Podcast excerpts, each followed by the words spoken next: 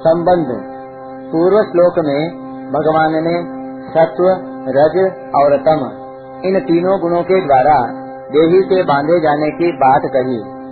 उन तीनों गुणों में से सत्व गुण का स्वरूप और उसके बांधने का प्रकार आगे के छठे श्लोक में बताते हैं।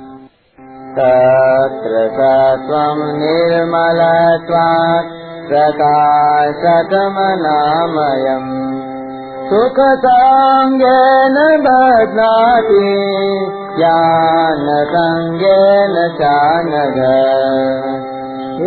हे पाप रहित अर्जुन, उन गुणों में सत्व गुण निर्मल यानी स्वच्छ होने के कारण प्रकाशक और निर्विकार है। वह सुख और ज्ञान की आसक्ति से देही को बांधता है।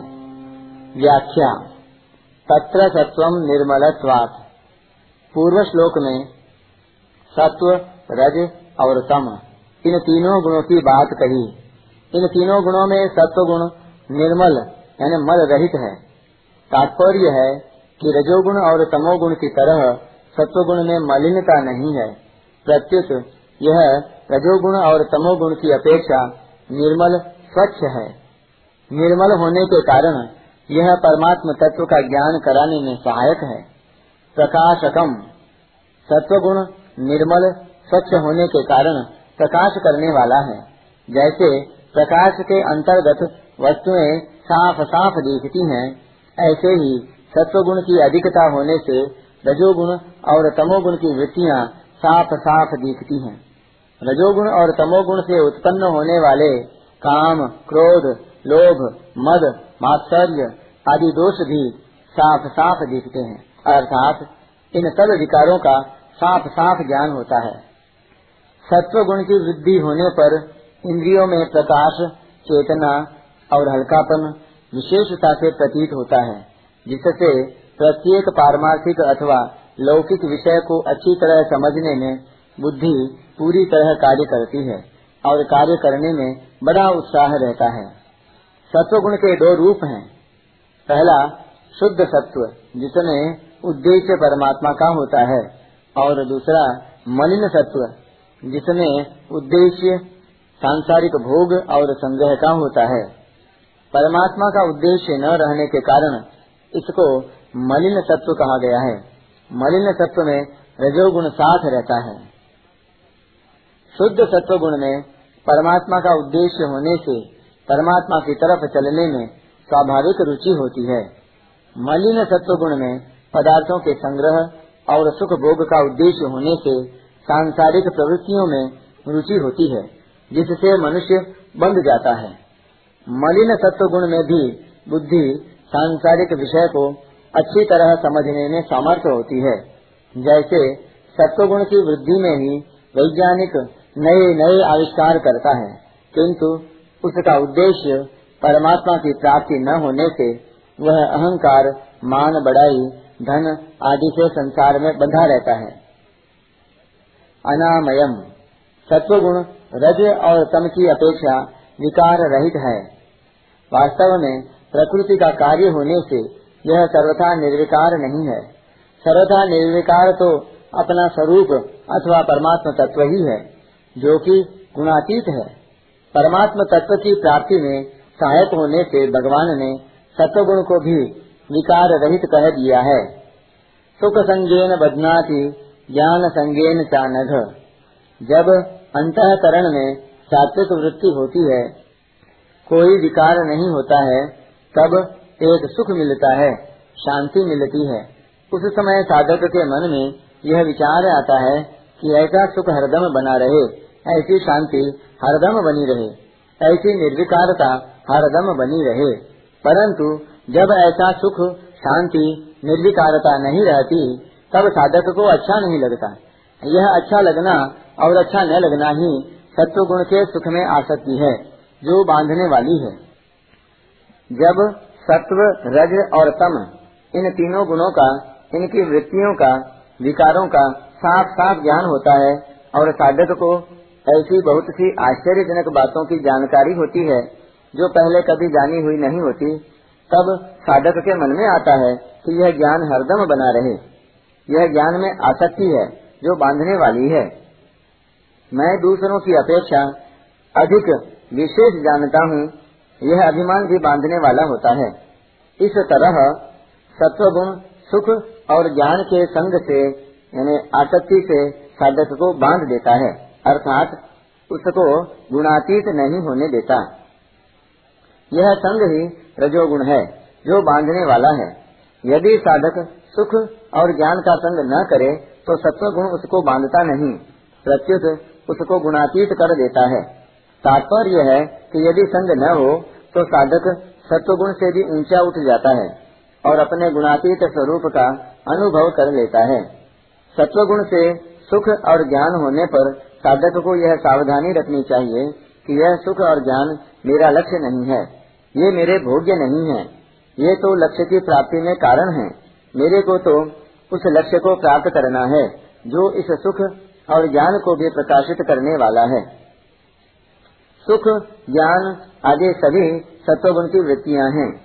ये कभी घटती हैं, कभी बढ़ती हैं, कभी आती हैं, कभी जाती हैं, परंतु अपना स्वरूप निरंतर एक रस रहता है। उसमें कभी घटबढ़ नहीं होती। अतः साधक को सत्वगुण की वृत्तियों से सदा तटस्थ, उदासीन रहना चाहिए। इनका उपभोग नहीं करना चाहिए। इससे सुख और ज्ञान की आसक्ति में फंसेगा नहीं।